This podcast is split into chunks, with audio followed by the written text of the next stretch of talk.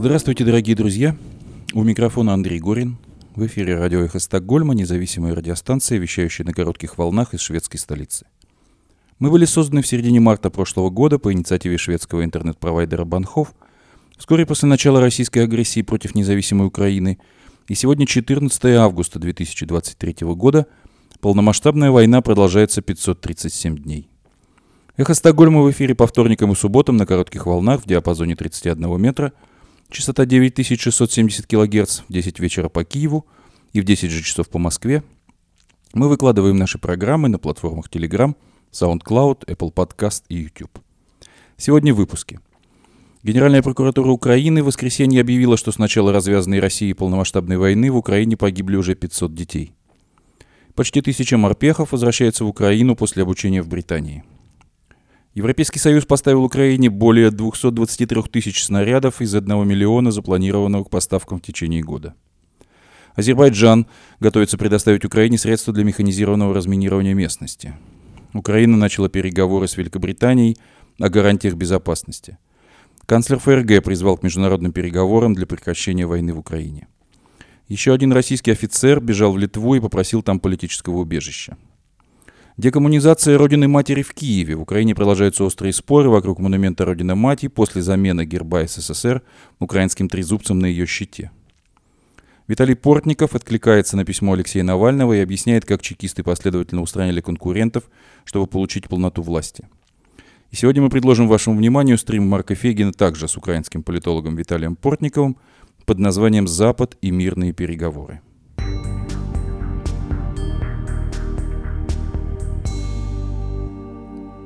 В Украине погибло уже 500 детей. Генеральная прокуратура Украины в воскресенье объявила, что с начала развязанной Россией полномасштабной войны в Украине погибли уже 500 детей. По состоянию на утро 13 августа 2023 года, по официальной информации ювенальных прокуроров, 500 детей погибли и более 1097 получили ранения разной степени тяжести, сообщает Офис Генерального прокурора Украины. Украинская прокуратура напоминает также, что эти данные могут быть неполными. Сбор информации о погибших и раненых местах боев на оккупированных и освобожденных территориях продолжается.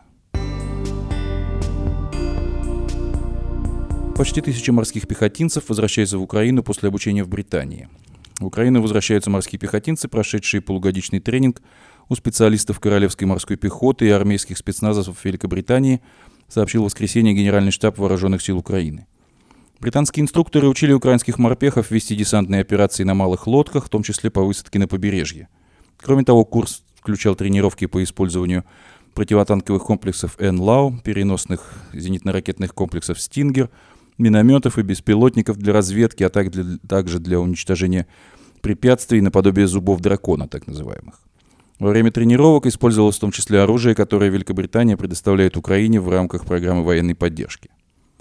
Это первая программа десантной подготовки, которую Великобритания проводит для Украины. Ее кульминацией стало планирование и проведение рейдовых операций украинскими морскими пехотинцами днем и ночью, отмечается в сообщении украинского генштаба. Программа обучения была анонсирована премьером Британии Риши Сунаком в феврале этого года, когда президент Украины Владимир Зеленский побывал с официальным визитом в королевстве. Генштаб приводит слова одного из украинских морпехов, прошедших тренинг, Обучение, которое я прошел в Королевской морской пехоте, оказалось гораздо интенсивнее, чем я ожидал.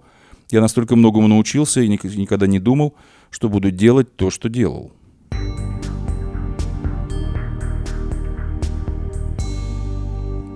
Европейский Союз поставил Украине 223,8 тысячи снарядов из 1 миллиона, запланированного к поставкам в течение года. Европейский Союз передал Украине 223 и 0,8 тысяч артиллерийских снарядов, сообщил официальный представитель ЕС. Это первая партия, часть партии в 1 миллион снарядов, которые страны Европы обещали передать украинской армии в течение года. Согласно плану, согласованному в феврале этого года, Европейский Союз направит на производство новых снарядов, на их закупку из уже существующих запасов около 2 миллиардов евро.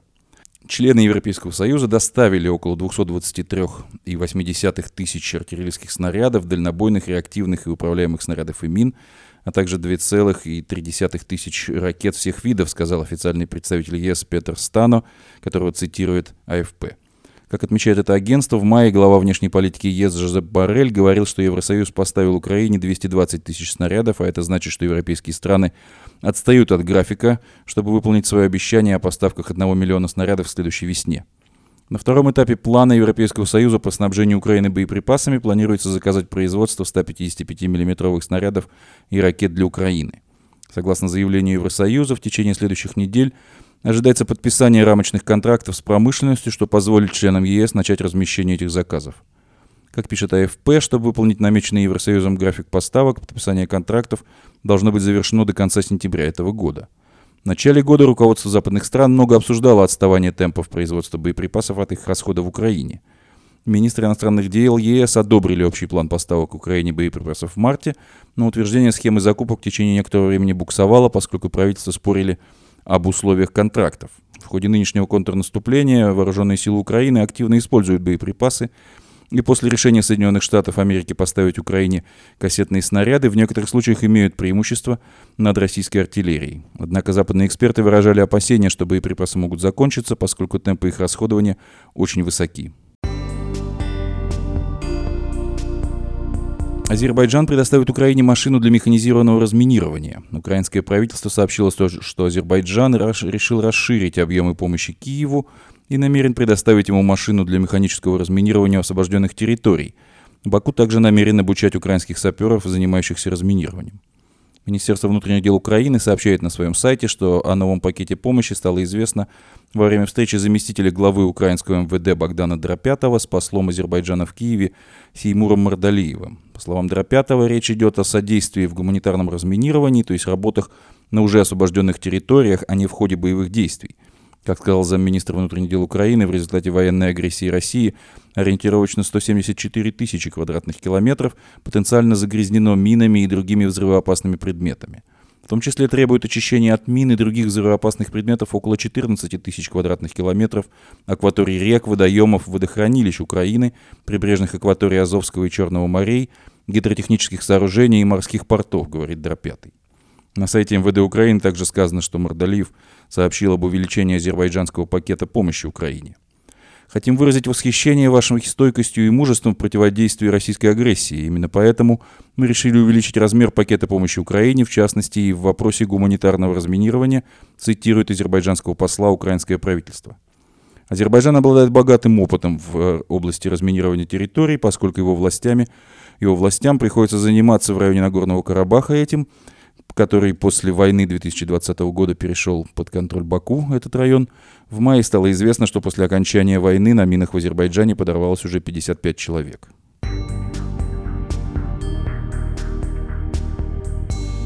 Украина начала переговоры с Великобританией о гарантиях безопасности. Украина начала консультации с Великобританией о подписании двустороннего договора о гарантиях безопасности, сообщил в украинском телеэфире глава Офиса президента Украины Андрей Ермак. 3 августа стало известно также, что подобные консультации Украина начала с Соединенными Штатами Америки. После наших американских коллег мы начали консультации с нашими друзьями, партнерами из Великобритании, рассказал Ермак. Действительно, это страна, которая по ключевой помощи является одним из наших главных стратегических партнеров, которая с первого дня войны, а именно с 24 февраля 2022 года, стоит плечом к плечу с Украиной. Не получив приглашение вступить в НАТО на прошедшем недавно Вильнюсском саммите Североатлантического альянса, Украина надеется обеспечить свою безопасность, в том числе при помощи заключения двусторонних договоров, закрепляющих обязательство помогать Киеву в случае нападения. О том, что такие договоры должны быть заключены, говорилось в декларации, подписанной в июле после саммита НАТО в Вильнюсе. В документе сказано, что страны G7 обязуются обеспечивать обороноспособность и безопасность Украины на основе долгосрочных двусторонних соглашений. Андрей Ермак сообщил также, что к этой декларации присоединилось еще 13 стран, не уточнил в настоящий момент, о каких странах идет речь.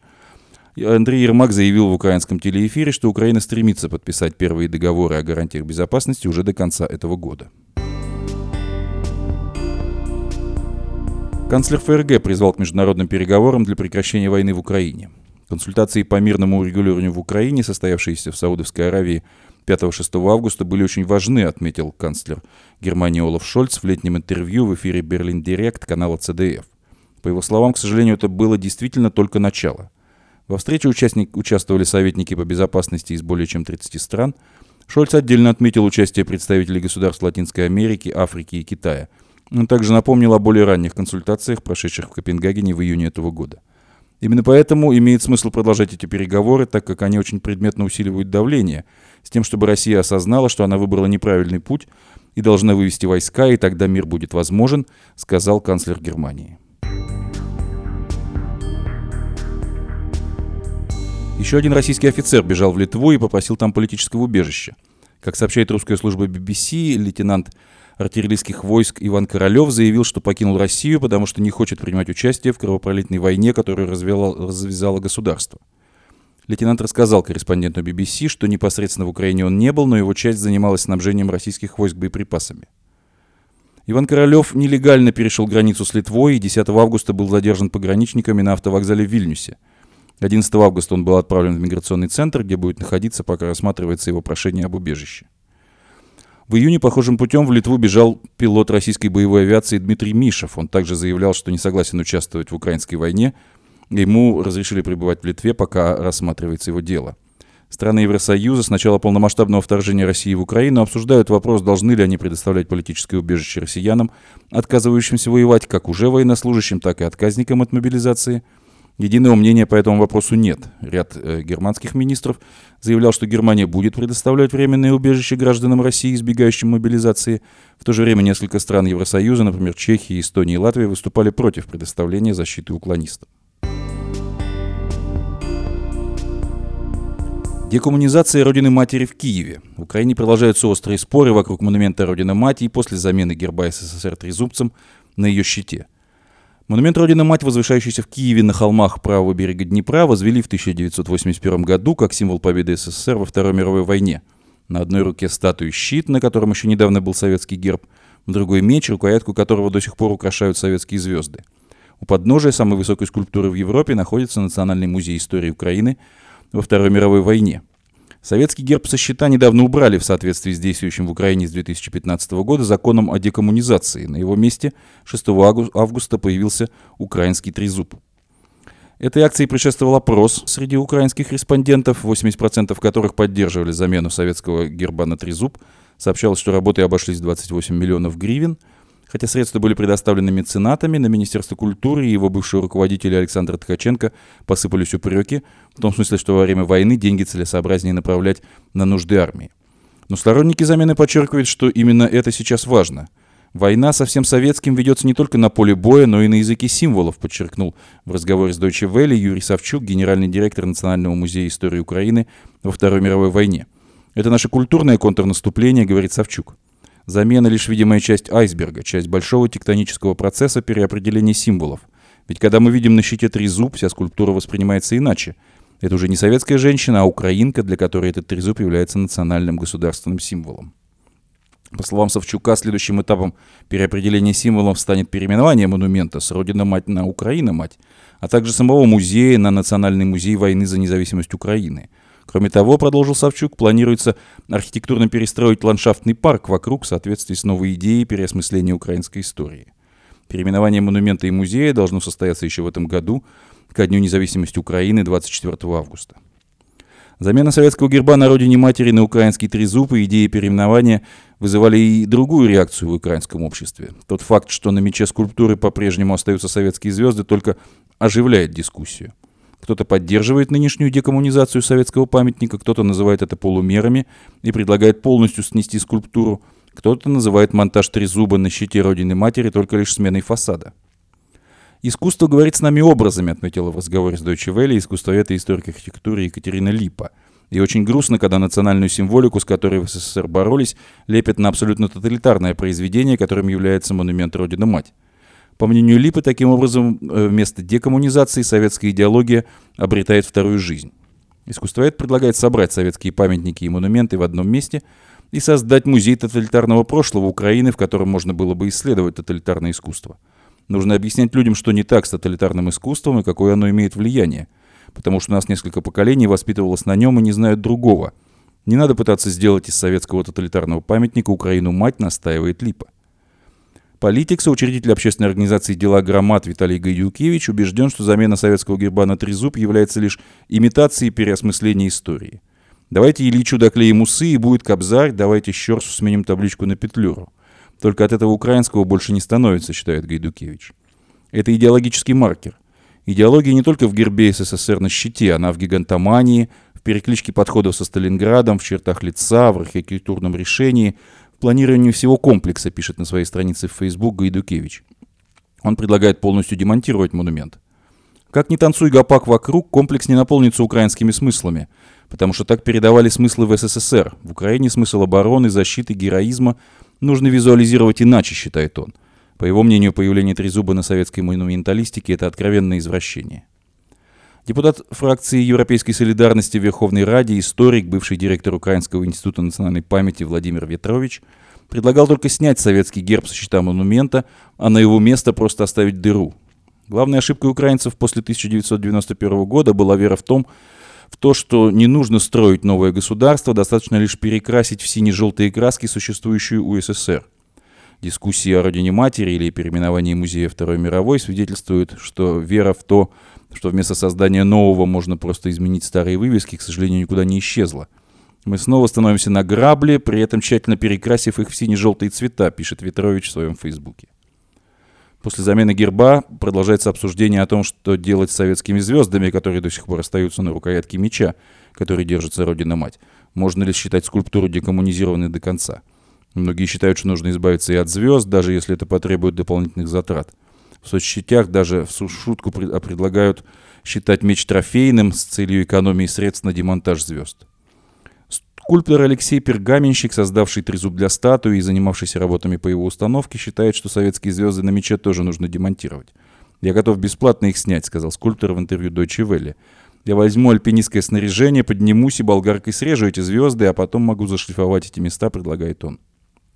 В то же время директор Национального музея истории Украины во Второй мировой войне Савчук считает, что вопрос требует серьезного публичного обсуждения — мы трактуем красную звезду как символ агрессии, нарушения норм морали и человечности. Но вопрос непростой, потому что сейчас защитники Украины получают орден в виде золотой звезды, и как быть с этим, спрашивает Савчук. Он считает, что сначала нужно на общегосударственном уровне разобраться с тем, что делать с этим символом, а затем начинать дискуссию по поводу звезды на рукоятке меча Батькивщины матери. Директор Украинского института национальной памяти Антон Доробович в свою очередь считает, что проблем со звездами на мече Родины Матери вообще нет. Звезды не подпадают под действие закона о декоммунизации, говорит Дробович. Он напоминает, что звезда – это древний геральдический символ. Пятиконечная звезда есть на флаге Соединенных Штатов Америки, в гербе графа Оксфордского, и СССР тоже брали ее себе. Поэтому дискуссия о звездах – это уже чистая демагогия, считает Дробович. При этом он отмечает полезность и важность общественной дискуссии по переосмыслению советских символов в публичном пространстве. Это свидетельствует о том, что у нас здоровое общество – оно обдумывает эти темы и дебатирует. Это как раз то, чего не было в Советском Союзе, потому что все эти советские монументы ставились по командам партийного руководства, и дискуссий вообще не было, говорит Дробович. С этим согласен и культуролог, руководитель Центра урбанистических студий Национального университета Киево-Могилянской академии Владислава Осьмак. По ее мнению, переосмысление, переопределение или снос советских символов из публичного пространства нужно было провести еще на первом этапе независимости Украины. Она считает правильным, что этот вопрос не стали откладывать до конца войны. Это очень важное символическое действие, которое переопределяет один из самых известных монументов в Украине и мире и делает его, наконец, принадлежащим нам. И тот, что мнение на этот счет противоположно, не надо бояться, говорит Осьмак. То же время она соглашается, что монумент Родина-Мать является произведением советского монументального искусства. Но указывает также и на то, что, по ее убеждению, он влился в современную украинскую культуру – в частности из-за художественных акций. Монумент подсвечивали цветами украинского национального флага. На голову скульптуры одевали венок из красных маков, когда Украина впервые отмечала День памяти и примирения 8 мая, противопоставляя его так называемому Дню Победы 9 мая. В результате монумент стал фрагментом сегодняшнего украинского символического поля. Снести монументальную скульптуру просто, но не прибегаем ли мы тогда к тем же практикам, которым прибегали в советское время? Снося монументальные памятники предыдущих эпох, задается вопросом культуролог – а СМАК считает, что монумент Родина-Мать – это памятник своего времени, который обрел в современной Украине новую жизнь. Украинский политолог Виталий Портников откликается на письмо Алексея Навального и объясняет, как чекисты последовательно устраняли конкурентов, чтобы получить полноту власти.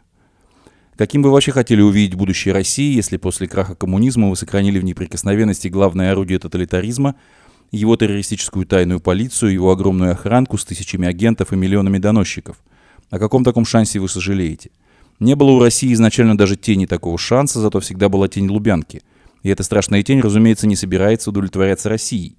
Тот, кто действительно хочет перемен в России, если эти перемены вообще еще возможны, должен проклясть ее имперское прошлое и чекистское настоящее и понять, что гибель империи и гибель Лубянки – неразрывный процесс, пишет Виталий Портников в своем ответе на недавно опубликованное в телеграм-канале и на сайтах политика Алексея Навального, находящегося в заключении его письмо, озаглавленное о страхе и ненависти, которое он также называл своей исповедью и которое уже вызывает активную реакцию и обсуждение в политических кругах.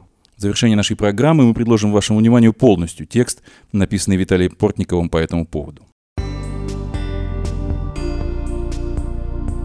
Продолжении нашей программы также мы предлагаем вашему вниманию стрим Марка Фейгина с Виталием Портниковым под названием «Запад и мирные переговоры», в котором обсуждаются различные сценарии прекращения войны в Украине в различных исторических масштабах. Ну, я не знаю, насколько я на самом деле подходящий собеседник для темы мирных переговоров, потому что я уже неоднократно утверждал, что на самом деле я ни в какие мирные переговоры не верю. И что все эти попытки устроить переговоры между э, Россией и Украиной, они не выглядят э, реалистичными. Хотя бы уже потому, что по большому счету, как мы понимаем, в самой России никакого желания проводить мирные переговоры с Украины не существует. И единственные переговоры, которые Россия может проводить с Украиной, это переговоры о капитуляции. Вот, собственно, это те переговоры, которые Владимир Путин пытался провести с Владимиром Зеленским во время саммита нормандского формата в Париже. И те переговоры, которые российская делегация пыталась проводить с украинской э, после так называемого большого нападения на Украину в Беларуси и затем в Турции все эти переговоры, по сути, были переговорами о капитуляции. И когда оказывалось, что украинская сторона капитулировать не собирается, и даже когда присутствует на переговорах, то совершенно иначе оценивает их результаты, сразу же интерес к этому переговорному процессу у Москвы пропадал. То же самое касается и сегодняшнего дня. Мне всегда не было понятно, Марк, одна э, вполне логичная вещь. Когда Запад говорит, что вот пройдет украинское наступление и созреют условия для переговоров с Москвой. Только важно, чтобы у Украины на этих переговорах были сильные позиции. Из чего вообще исходят люди, которые провозглашают такого рода идеи, начиная от президента Соединенных Штатов и заканчивая любыми политическими обозревателями ведущих западных изданий. Из какой парадигмы? Из той парадигмы, что все войны рано или поздно заканчиваются за столом переговоров. Ну, во-первых, не все. Во-вторых, само восприятие этих войн, оно различно на Западе и в России. Потому что на Западе это некая межгосударственная война, как бы война между Германией и Францией, ну, условно говоря. И такая война, как правило, оканчивается за столом переговоров. Даже война Германии и Франции в первый период Второй мировой войны, когда гитлеровцы заняли практически всю французскую территорию, она закончилась за столом переговоров. И было создано правительство Виши, как вы знаете, во главе с маршалом Петеном. Хотя бы уже потому, что немцы прекрасно понимали, что удержание контроля над всей густо заселенной Францией и с э, условием лишения ее суверенитета, это куда более дорогая цена войны, чем создание некого марионеточного правительства. И в этой ситуации понятно, что переговоры неизбежны. Но это когда межгосударственная война. А когда идет война, где одно государство настроено на ликвидацию государственности второго, потому что считает эту государственность искусственной, то вообще непонятно, о чем разговаривать. То есть в такой войне может быть разве что хасавюрт. Да. Угу. Это ведь Временное тоже перемирие. Временное, Временное перемирие. перемирие, которое страна э, уверенная в состоятельности своей государственности и несостоятельности государственности соседа, использует для того, чтобы подготовиться для уничтожения этой государственности. Вот как было с Чечней. Угу. Потому что формально считалось, что должны быть созданы условия для того, чтобы определить будущий статус Чеченской республики. А фактически Российская Федерация просто множила силы для того, чтобы ликвидировать очаг чеченского сепаратизма. Ни Запад, ни э, Украина, мне кажется, не понимает, что для Кремля никакой разницы между Чечней и Украиной не существует, потому что весь этот статус независимых государств, союзных республик, автономных республик, еще каких-нибудь республик, он для России не работает. Есть единая неделимая Россия в границах, ну хорошо, не Российской империи, так Советского Союза. Все границы в этой неделимой России условны. Все статусы выдумка большевиков. Ну да. Задача нынешнего русского народа, скажем так, даже не Путина, восстановление справедливости. Справедливость – это выход на исторические границы. С кем, скажите, вести переговор? Mm-hmm. Ну вот с кем? О чем? Поэтому, когда, ой, вот они поймут, я это сколько раз слышал от э, своих соотечественников, рано или поздно они поймут. Вот они поймут, когда увидят, какие преступления совершает их армия. Они поняли. Вот они поймут, когда война придет к ним, когда будет много жертв, не поняли. Когда будут э, обстрелы их территории. Но это обстрелы Крыма, это их не интересует. Вот будут обстрелы суверенной территории России. Не поняли. Я видел большие репортажи из Белгородской области, где люди говорили, да, плохо, конечно, что идет война, но что делать, там наверху виднее. Да, ну, да, теперь да, уже да. Послед... последний акт драмы. Москва теперь тоже под обстрелами. Война пришла в Москву. Ну, пришла. Ну, что делать? За расширение территории не таким дискомфортом приходится платить. Что же делать? Вот возникает вопрос, а если когда-то будет ракетная атака на Москву, что москвичи сразу соберутся у Кремля и будут ведь прекратить войну? Нет, они убедятся в том, что президент России был прав, когда начинал спецоперацию. Какая опасность на самом деле это грозит?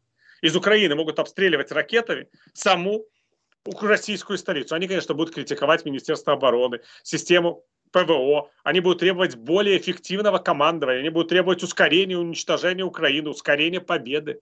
Но вовсе не будут считать, что нужно прекратить войну. Не надо на это даже рассчитывать. Поэтому еще раз говорю, почему мы вообще обсуждаем тему переговоров? Почему тема возможность договориться с Путиным до сих пор существует в повестке дня?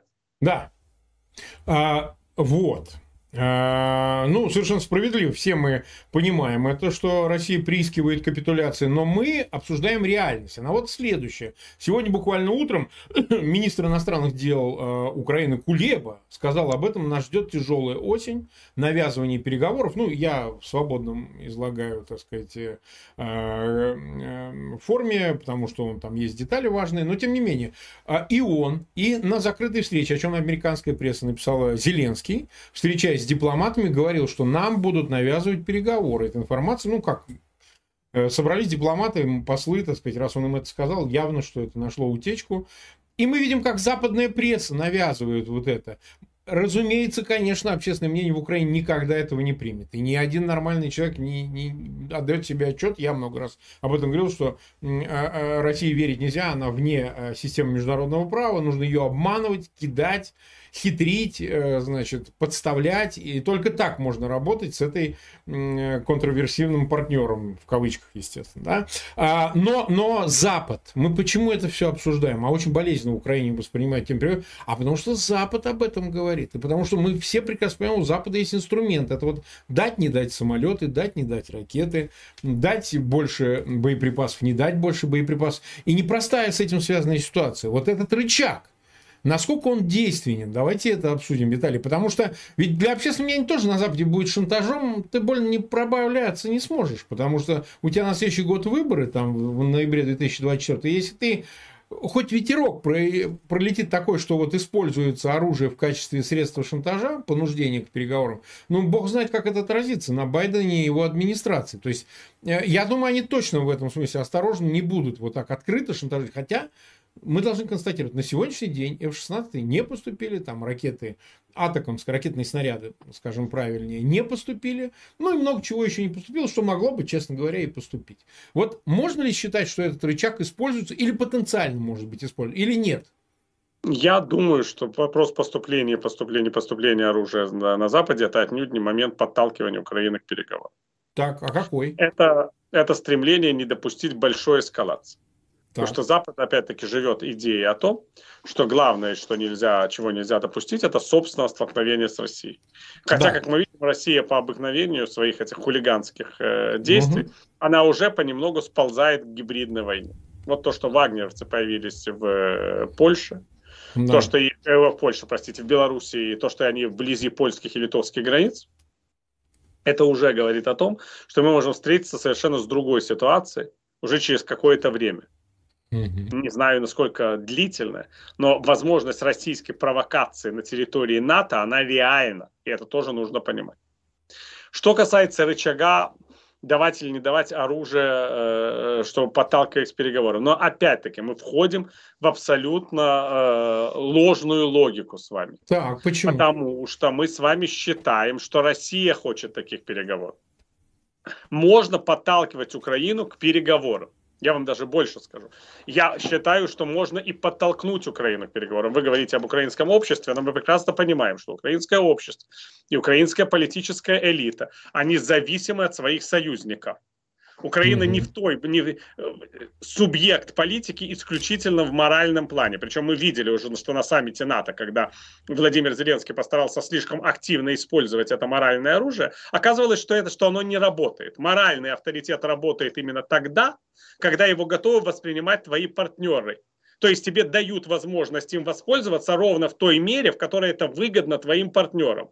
Но как угу. только это твоим партнерам не выгодно, тебя ровно сразу же ставят на то место, которое, по мнению твоих партнеров, ты должен занимать. И я требует думаю, что, благодарности, требует да, благодарности. Что в последнем Вильнюсском саммите НАТО президент Украины убедился в этом в полной мере и надеюсь, что сделал из этого надлежащие выводы. Безусловно, западное общество поддерживает Украину в ее войне с Российской Федерацией, но ровно до такой степени, до которой эта война не должна переходить конфликту самих этих обществ Российской Федерации. Они могут поддерживать Украину в войне с Россией столько, сколько это будет нужно для того, чтобы Украина могла противостоять российской агрессии. Но сама Украина должна определить, какую демографическую, экономическую и социальную цену она готова заплатить за многолетнюю войну на истощение, которую ей навязывает Владимир Путин. И насколько такая война, в принципе, может стать э, для Украины испытанием на существование не на политической, а на демографической карте мира. Потому что мы прекрасно понимаем, что каждый год этой войны приводит к тому, что украинское население не будет увеличиваться, а будет уменьшаться, и даже на восстановленной территории может жить совсем другое количество людей, чем жило до начала этой войны. Что тоже может быть вполне э, признан победой Владимира Путина, даже если он не сможет контролировать всю украинскую территорию, и более того, даже если он никакую украинскую территорию не может контролировать. Представьте себе, вот сейчас наши демографы, говорят о том, что в Украине будущего будет жить 30 миллионов людей. Это оптимистическая оценка. Ну, то есть, Представь... грубо говоря, не вернутся беженцы. Вот это прежде не... всего. Есть яма с рождаемостью. Угу. Помимо невозврата беженцев. Ну и беженцы, конечно, многие не вернутся. Представьте себе, что это затягивается на 2, 3, 4. Эти 30 миллионов превратятся в 25. Еще 2 года. 25 превратятся в 20. И это совсем другая история, совсем другая страна. Понимаете, на наших глазах это превращение такой восточноевропейской Польши, условно говоря, угу. в восточноевропейскую Словакию. Ну, это все сравнения хромают, но я о роли. И это же что означает? Что по большому счету Россия даже не э, уничтожая украинское государство и не оккупируя его территорию, решает проблему Украины, если хотите, как политической, вечной политической угрозы. Вот это вечное соревнование русского народа с еще одним большим славянским народом, рядом с Россией, с другим славянским народом, с так называемой Второй Республикой. Оно заканчивается навсегда. Украина просто становится небольшой центральной европейской страной и у нее меньше населения, чем в Узбекистане, понимаете? Вот если мы сравним советские реалии. В Узбекистане сейчас 40 миллионов населения. Можно проверить, если, я точно на память не помню. Если я не ошибаюсь, да. Вот это тоже может быть цель. Поэтому я считаю, что у нас, я все время говорю, что у меня есть три политические приоритеты, которые мы должны решить в ходе этой э, войны. Это э, главные приоритеты, которые неразделимы. Это сохранение украинского народа на землях его этнического проживания, сохранение украинского государства и восстановление территориальной целостности Украины. Но именно в такой очередности, по крайней мере, это мои политические цели. Я допускаю, что есть люди, которые ставят восстановление территориальной целостности на первое место. Если мы ставим восстановление территориальной целостности на первое место, мы должны задать себе вопрос, как, кто будет жить с точки зрения этнического происхождения и связи с этой территорией, культурной связи, цивилизационной связи, в этом будущем украинском государстве? Это же тоже хороший вопрос, правда? Украина без украинцев это тоже государство, конечно, но как-то другое. А так может быть со временем. И это опасная вещь. И опять-таки мы должны понимать, что это планы Путина. Но еще раз говорю, возвращаясь к э, теме э, переговоров. Почему вы вообще должны думать, что даже если вы подтолкнете Украину к переговорам, Россия будет готова к этим переговорам? Собственно, о чем? Россия совершенно четко говорит, какие у нее условия. Это признание территориальных реалий. Причем вот сейчас, когда мы видим наступление на Купенск, вполне возможно, что Россия к этому моменту будет хотеть еще и, чтобы Харьковскую область признали ее территорией. По крайней мере, у Путина есть такой план. Я просто надеюсь, что он не осуществится, но это же война. Это нейтральный статус, демилитаризация и отказ от вступления в НАТО и в Европейский Союз. Если вы помните, что это и условие тоже уже прозвучало. То есть превращение Украины в такую буферную зону между окончательное превращение с подписями на бумаге между Россией и Западом. Запад готов вообще к такого рода э, переговорам? Я не уверен. Такого рода переговорам может быть готов только глобальный юг. Вот это намного интереснее. Я, я думаю, что вообще дело не в Западе. Дело в том, что Запад пытается перетянуть на свою сторону глобальный юг. Вот встреча в Джидде, да? Да. Саудиты, китайцы, Объединенные Арабские Эмираты, Турция, кто угодно. Вот страны глобального юга могут подходить к этой проблеме совершенно иначе. И это тоже очень опасный момент, потому что мы все время говорим, и министр иностранных дел Украины Дмитрий Кулеба, которого вы уже цитировали, говорил об этом, как о большой политической победе Украины и Запада, то, что все эти страны приехали в Джидду, советники национальной безопасности. Но давайте посмотрим просто, как выглядит мир с точки зрения Запада и с точки зрения э, глобального юга. С точки зрения Запада аннексия чужой территории – это самый настоящий шок, это катастрофа, это уничтожение международного права, это возвращение к временам по, до Второй мировой войны. А что это такое с точки зрения глобального юга? В глобальном юге Индия и Пакистан спорят за Кашмир уже десятилетия и ничего, не умерли. У Китая и Индии пограничный спор из-за куска территории, который являлся вообще-то частью территории Тибета, который аннексирован Китаем. И на многих картах мира до сих пор обозначен как независимое государство. Но этого независимого государства Индия аннексировала территорию, а теперь Китай хочет, чтобы эту территорию отдали его аннексированной территории. Э, претензии на различные острова, которые, на которые претендуют все, кому не лень. Арабские, Объединенные Арабские Эмираты Ирана одни острова, Филиппины там еще кто-то на другие острова, Вьетнам и э, соседние страны на острова там в, в, неподалеку от их э, материковых границ. На всем глобальном юге происходят территориальные споры. На всем. Помните, это да, это да.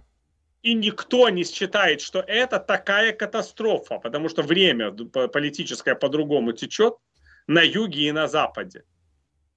И вот представьте себе, что вы президент Объединенных Арабских Эмиратов, который предлагает Путину и Зеленскому встретиться. В Ливане, и Зеленский да. говорит, я не хочу с ним встречаться, пока он не освободит с моей территории. Ну, дорогой, если бы мы таким образом вели политику, если бы мы не встречались с теми, кто захватывает наши территории, и если бы с нами, мы с нами не встречались те, чьи территории мы захватили, мы бы уже давно тут на глобальном юге были бы в полной угу. катастрофе. Угу. Это неправильный с точки зрения глобального юга подход. Ты, пожалуйста, с ним встречайся и ищите компромисс. Какие-то территории ты ему оставь, какие-то забери на каких-то сделай особый статус, на какие-то введи миротворцев, если тебя этот вопрос волнует. Если ты вообще хочешь с ним разговаривать по поводу прекращения войны. Если тебя не интересует прекращение войны, чего ты нас собираешь? Зачем ты нас приглашаешь на эти встречи? Что мы подписались по твоей формуле мира и э, чтобы мы поддержали Запад, ну прости, мы согласны с тем, что каждая страна должна иметь территориальную целостность. Тут не о чем даже говорить. Мы признаем Украину в ее территориальной целостности, в ее международно признанных границах. А как ты это обеспечишь? Вот как ты это обеспечишь? Если военным путем, ну тогда зачем мы собираемся на саммиты мира? А если политическим путем, так разговаривай с Путиным. Я тебе еще раз говорю, не Байден же тебе это, твои территории оккупировал. Это логика Арабских Эмиратов или Саудовской Аравии или Китая. Очень простая и прозрачная логика. Вот такая возникает вопрос, по какому пути мы идем. Если мы хотим, чтобы, за, чтобы глобальный юг участвовал в этом переговорном процессе, то логика у него такая, он будет на нее, нам ее навязывать. Если мы думаем, что глобальный юг откажется от экономического сотрудничества с Москвой, из-за из того, что мы, не, мы предлагаем его другую политическую логику, мы наивны, мы ошибаемся, он этого не сделает. Он будет торговать с Москвой. Более того, если мы не соглашаемся с его логикой, то мы в его логике воспринимаемся как страна, которая хочет продолжать войну. Вот и все. Потому что у Путина есть четкие условия для прекращения войны, которые он озвучивает. У нас есть условия, у Путина есть условия. Мы говорим о восстановлении нашей территориальной целостности. Путин говорит о признании территориальных реалий. Мы говорим о том, что мы, Россия должна нам заплатить компенсацию за разрушенную экономику. Путин говорит, что мы должны обеспечить права русскоязычного населения на всей территории Украины и вести русский язык как государство. Ну и так далее. Много разных взаимных требований. Надо садиться и разговаривать. Вот вам логика глобального юга. И, если вы помните, такая логика была у многих украинцев до вторжения России в Украину. Угу. Я не хочу напоминать вам фамилию человека, сказавшего, что в переговорах с Россией можно сойтись где-то посередине. Эта фамилия и так всем хорошо известна, но это и есть логика глобального юга и постсоветского пространства. Просто Владимир Зеленский за то время, которое он находится во главе нашего государства, из этой логики постсоветского мира да, и ушел, однозначно. ушел, став президентом демократической европейской страны. Вот мы создали ту демократическую Западной, вестернизированной страны, однозначной, и, и, имеющей намерение интегрироваться в НАТО и да, в другие совершенно. структуры. Поэтому даже человек с жизненным опытом постсоветского молодого человека, становясь президентом такой страны, вынужден принимать не логику, в которой он жил всю свою жизнь, а нашу логику, логику наших европейских государственных институций. Как Камбала который ну, да, ставишь да, да. на э, шахматную доску. Вот теперь на это такая совсем другая партия. Но, опять-таки, а у Путина-то другая логика. Путин-то живет в политической логике глобального юга, а вовсе не Запада. И поэтому он ближе к этим людям. Потому что они понимают, чего он хочет. Он хочет что-то урвать. Ну, понятно, что всю Украину он захватить не может, это уже все ясно. Но он хочет воспользоваться ситуацией и что-то урвать. Вот и все, они это прекрасно понимают. С моей точки зрения, российские требования не изменятся, какими бы ни, ни были события на фронте. Понятно. Даже если То есть даже если Крым освободят, они все равно будут требовать... Совершенно верно. Потому Понятно. что это будет война на государственных границах Украины. Просто Российская Федерация будет считать, что часть ее территории оккупирована украинскими нацистами. Вот оккупирован. Но СВО продолжается, мы достигнем всех целей. В, в условиях, когда России ничего не грозит с точки зрения суверенной территории, когда по ее территории даже запрещают бить mm-hmm. западными ракетами, можно позволить себе находиться в таком танке, условно говоря, сколь да. угодно долго. Вот вы сравнили ситуацию с требованиями на момент э, ну, переговоров. тяжелая была ситуация. Да, Беларуси и да. Э, Турции и с нынешними требованиями. Я могу вам объяснить логику. Давайте. Вам интересно. Тогдашняя логика была логикой Блицкрига. И предполагалось, что украинцы, понимая всю безвыходность своей этой ситуации, примут эти требования для того, чтобы завершилась война. Хотя, между прочим, я вообще не уверен, что кто-то в Москве собирался завершать. Но это была хотя бы логика членов этой делегации, там, Мединского и компании. А сейчас это логика войны на истощение – Почему мы должны менять свои требования? Если вы не примете наши требования сегодня, вы примете их через год, два, три, пять, просто будет хуже. Всем будут более серьезные требования. Мы будем воевать столько, сколько нужно, мы никуда не спешим. Мы переживем и Байдена, и Трампа, и Макрона, и Шольца, и всех, кто вам помогает, и всех, кто вам не помогает.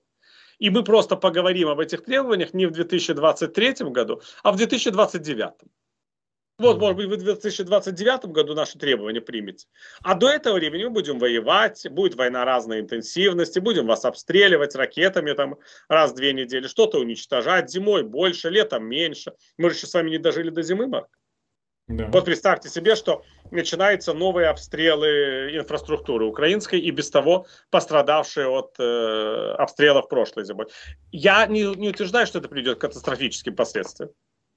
Думаю, что нет, потому что есть уже генераторы, есть уже э, адаптация к этим условиям. Но в Москве могут считать, что это будет дополнительным козырем. Вот так понемногу, шаг за шагом, Тут отгрызаем территорию, тут уничтожаем инфраструктуру, тут содействуем невозвращению населения, просто не спешим. Просто не спешим. Условно говоря, программа простая, она же ясна. Часть территории отгрызть, а ту территорию, которая не оккупируется, сделать не приспособленной для жизни, чтобы там жило как можно меньше людей. И все. Поэтому проблема Украины в любом случае, если говорить о войне на истощение, она решается сама собой с точки зрения российского руководства. Поэтому зачем менять требования? Любые компромиссы, как известно с точки зрения Путина, это признак слабости. Если мы меняем требования в Кремле, если мы говорим, вы знаете, ладно, все, чего мы хотим, это, допустим, чтобы вы не вступали в НАТО. Или все, чего что мы хотим, это чтобы мы с вами договорились по Крыму это слабость. А Путин, как известно, слабости не проявляет. Угу. Поэтому, естественно, на публичном уровне требования никогда не изменятся, они будут только ужесточаться. Да, в каких-то непубличных консультациях, даже на реальных переговорах, если они когда-то будут, может быть другая картина, потому что тогда ее можно будет объяснить. Вот встретились и договорились на взаимоприемлемых условиях. Это же были требования, а у них свои условия. Вот мы с ними договорились но сами стартовые требования к Украине относительно возможности прекращения специальной военной операции всегда будут не ослабляться, а ужесточаться. Вот сейчас добавился украинский э, такой вот евроинтеграционный момент, вступление в Евросоюз. Потом что-то еще добавится. Вот добавится какая-нибудь еще одна область.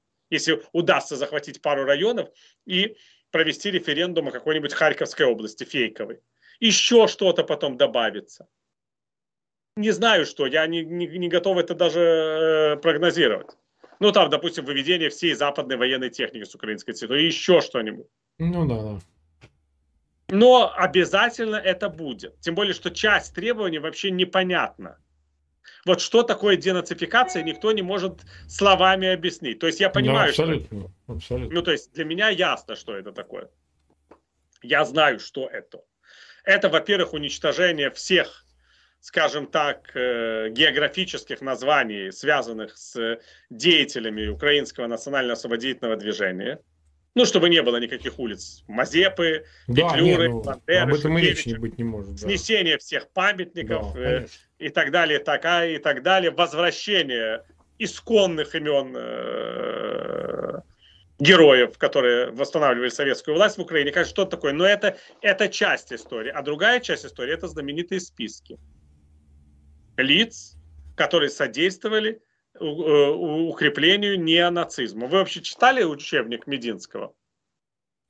Я его не читал, но я только информацию о нем слышал, в его редакции, вышедший учебник для э, школьной программы, правильно? Да, а я его читал. Я его вчера Расскажите прочел. нам, нам все расскажите, чтобы люди, вот, которые не читали, от вас услышали. От корки до корки. Фантастика. Так я вам должен сказать, что, во-первых, ну, это то, что относится к теме нашего с вами разговора, там есть определение украинского неонацизма. Да вы что? Ну-ка расскажите. Да. И там говорится, что этот неонацизм, это не нужно его путать с немецким национали, национал-социализмом и нацизмом. Это другое явление, связанное с доминированием агрессивного украиноязычного меньшинства, о. над русскоязычным и русским большинством в Украине. Как интересно. Понимаете? Да. Как он определил это меньшинство украиноязычное? Это, он как... это выходцы Арифметика из, или, из или, или... Это выходцы из западноукраинских регионов.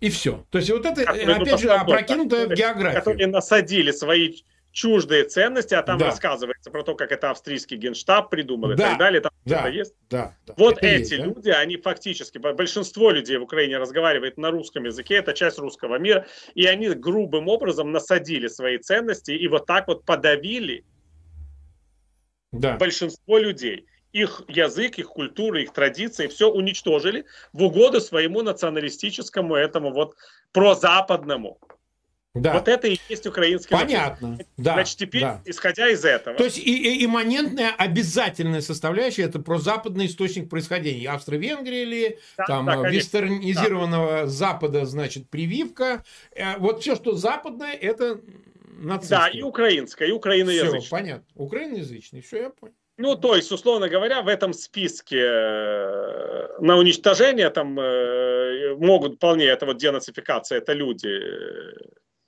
которые являются сторонниками этой идеи, они денацифицируются.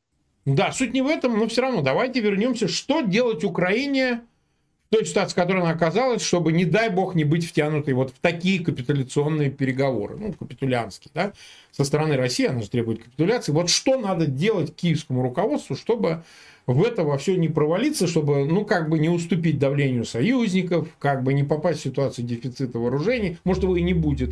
Как, э, значит, изящно выйти из этого всего, но так, чтобы не потерять, как говорится, недоверие своих э, солдат, избирателей, украинцев. Вы знаете что? что? Это то же самое, что я вот, э, что мне приходилось э, не раз отвечать на этот вопрос, когда мы проводили в 2014-2014 году заседание Совета Майдана. Так. Мои коллеги все время говорили, господи, что же нам делать? Вот, ну, понимаете, мы в сложной ситуации, мы требуем переговоров, мы требуем разговора с властью. Президент Янукович нас не замечает. Люди устали, вместе с тем они не хотят отказываться от своих целей. И я им говорила, вы не волнуйтесь, Янукович все сделает за нас он обязательно что-то сделает, что ситуацию эскалирует, потому что он идиот. Да. Нормальный человек давно бы уже пошел на переговоры, добился бы компромисса, добился бы, чтобы люди ушли с улиц, отправил в отставку правительство, назначил бы нового министра внутренних дел, миллион возможностей. А он идиот, который э, вертит идиота из Кремля. Поэтому он обязательно все будет делать наоборот. Конечно, ничего хорошего в этом нет, это трагические ситуации у нас, ну, погибли понятно. люди впервые, да. Но тем не менее, вот все наши мысли о том, что нам сделать с ситуацией, они всякий раз натыкались на то, что мы имеем дело с чистокровным идиотом. Да. Путина трудно назвать идиотом, но его можно назвать человеком фанатически преданным своим безумным задачам. Поэтому я еще раз говорю, я не думаю, что нам нужно увертываться от переговоров. Пусть Россия хоть раз скажет, что она готова к реальным переговорам, к реальным не на не переговорах, на капи, а капитуляции, а к реальным переговорам. Пусть кто-то в Кремле скажет на Западе, Западу я имею в виду.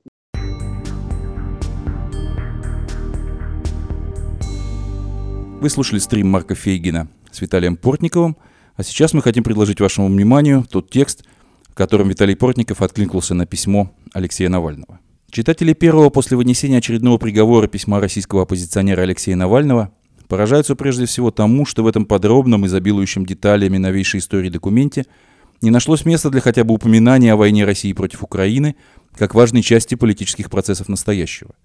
Но у меня лично это отсутствие Украины никакого удивления и никаких эмоций не вызвало.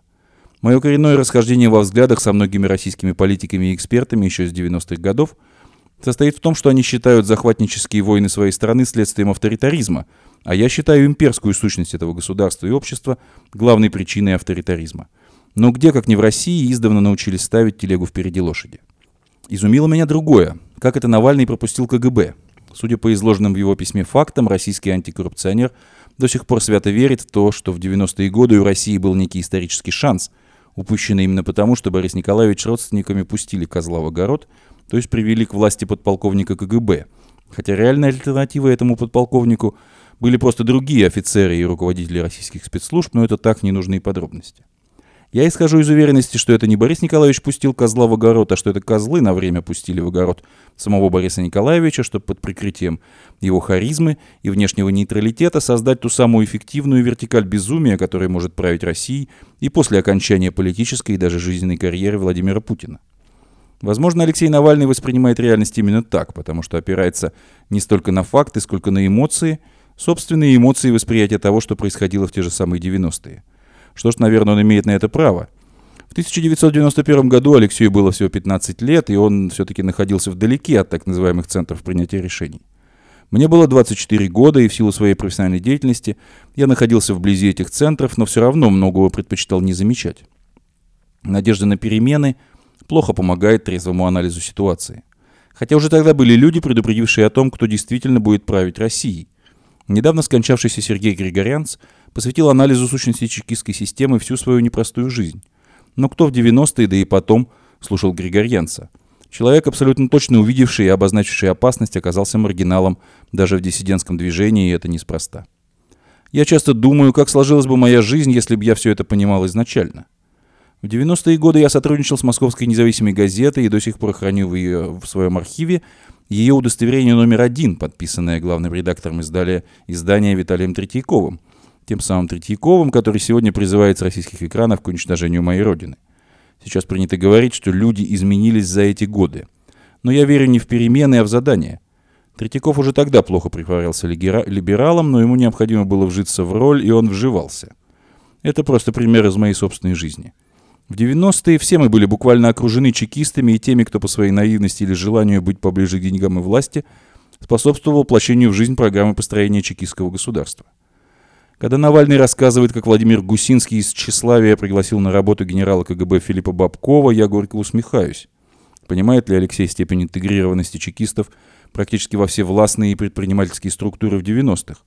Осознает ли, что любому человеку, претендовавшему на власть и влияние, был просто необходим свой Бабков, просто чтобы выжить? Мы наблюдали куда более масштабный процесс, нежели приход бывших чекистов в охранные предприятия олигархов – Процесс, который начался еще в 20-е годы прошлого века, столетия назад. Процесс противостояния партийного и чекистского аппаратов. Советские правители то давали чекистам большую власть над партийными чиновниками, то уничтожали их после волн террора. Но страх партийных работников перед чекистами и ненависть и презрение чекистов по отношению к партийным работникам оставались неизменными. Казалось бы, что после 1953 года, после расстрела Лаврентия Берии и его соратников, партийный аппарат надежно подчинил себе КГБ, но так только казалось. Уже при Андропове расправились единственной реальной силовой альтернативой МВД во главе со всесильным Николаем Щелоковым. А в годы перестройки удалось уничтожить и главного конкурента и хозяина Лубянки, аппарат КПСС. 23 августа 1991 года Борис Ельцин запретил деятельность КПСС на территории РСФСР – а что произошло с КГБ? Декоративное переименование? Выделение службы внешней разведки? Или, может быть, парламентский контроль? Никакой реальной иллюстрации, никаких реформ.